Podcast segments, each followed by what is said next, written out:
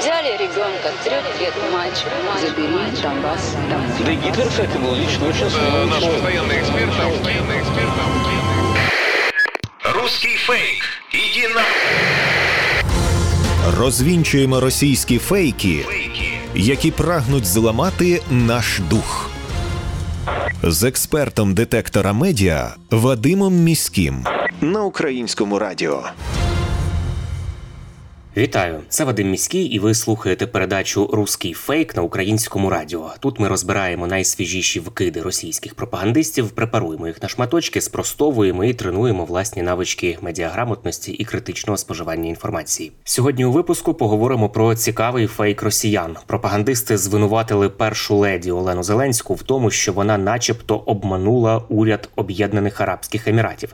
За версією пропагандистів, Олену Зеленську звинуватили в тому, що вона передала військовим евакуаційні медичні автомобілі, які надійшли з еміратів із призначенням лише для цивільних потреб. Чи справді це так і яких цілей намагається досягти Росія такими фейками, також розберемо. У мережі поширюють інформацію, нібито фундація Олени Зеленської обманула уряд Об'єднаних Арабських Еміратів. Ця країна виділила 50 евакуаційних автомобілів виключно для гуманітарних потреб. А фонд разом із Міністерством охорони здоров'я України передали їх натомість, начебто, військовим медикам, стверджують пропагандисти. Утім, авто передали до лікарень на прифронтових територіях, а не військовим, і допомогли це встановити аналітики проекту VoxCheck. Уряд Об'єднаних Арабських Еміратів дійсно передав Україні 50 автомобілів швидкої допомоги за сприяння фундації Олени Зеленської, аби підтримати медичну інфраструктуру країни. У грудні 2023 року доставили першу партію із 23 автомобілів, а ще 27 машин доставили наприкінці січня цього року. Лікарі часто вимушені надавати екстрену допомогу під обстрілами, ризикуючи власним життям та здоров'ям. Коментує директорка фундації Ніна Горбачова. Передані авто швидкої допомоги дозволять евакуювати людей близько зони бойових дій і сподіваюся врятувати тисячі життів, каже вона. Отримувачем швидких є Міністерство охорони здоров'я України, яке здійснює подальший розподіл у ті регіони, які найбільше потребують спеціального транспорту для медичної евакуації і надання допомоги.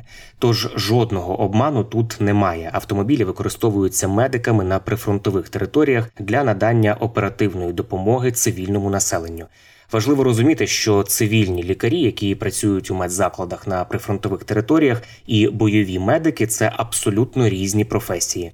Бойові медики є військовими і вони є повноцінною бойовою одиницею підрозділу. Вони постійно перебувають із бійцями, інструктують, надають домедичну допомогу. І військова медицина є складовою збройних сил України, а не цивільної системи охорони здоров'я. І навіть більше вимоги до військових евакуаційних автомобілів вони зовсім інші ніж до цивільних. Наприклад, військові потребують броньованих машин.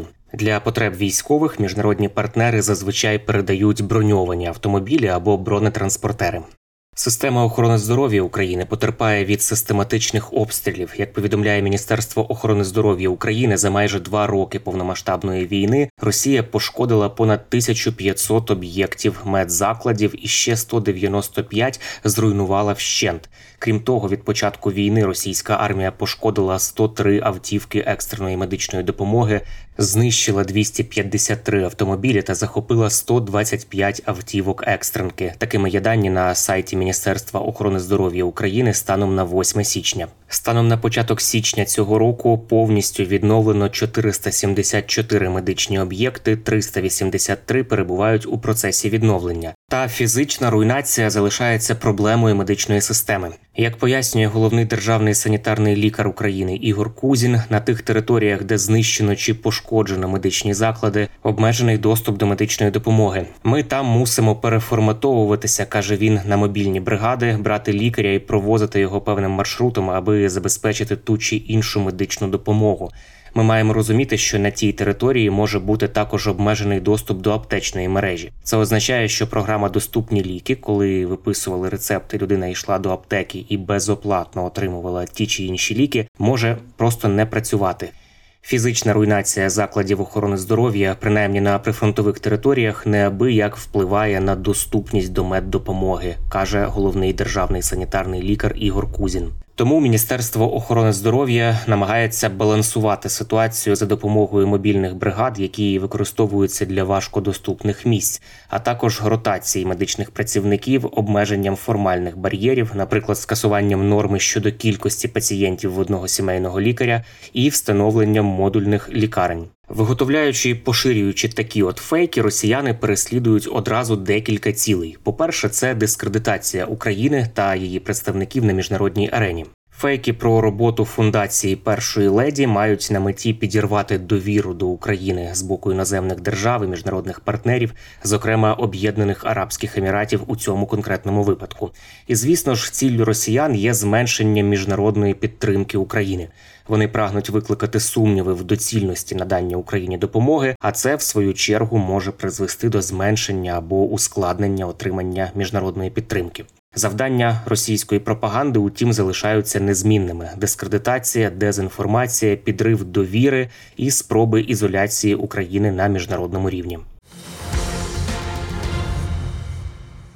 Це були головні фейки на сьогодні. Пам'ятайте, що не варто вірити усьому, що ми бачимо, чуємо чи читаємо в інтернеті, особливо якщо це анонімні джерела. Від них я взагалі раджу вам відписатися. Натомість надійну інформацію завжди можна знайти в офіційних джерелах і на ресурсах суспільного мовлення, українському радіо, телеканалах Перший і Суспільне культура, вебсайті Суспільне новини та в соціальних мережах Суспільного. І не забуваємо, що те, як ми поводимося з інформацією, що ми перевіряємо, а що одразу ширимо чи переказуємо, усе це може допомогти або завадити ворогу вести інформаційну складову війни. Тому вмикаємо критичне мислення, перевіряємо інформацію і не дозволяємо брехні маніпулювати нашими думками. З вами був Вадим Міський. До зустрічі. Русский фейк. Иди на...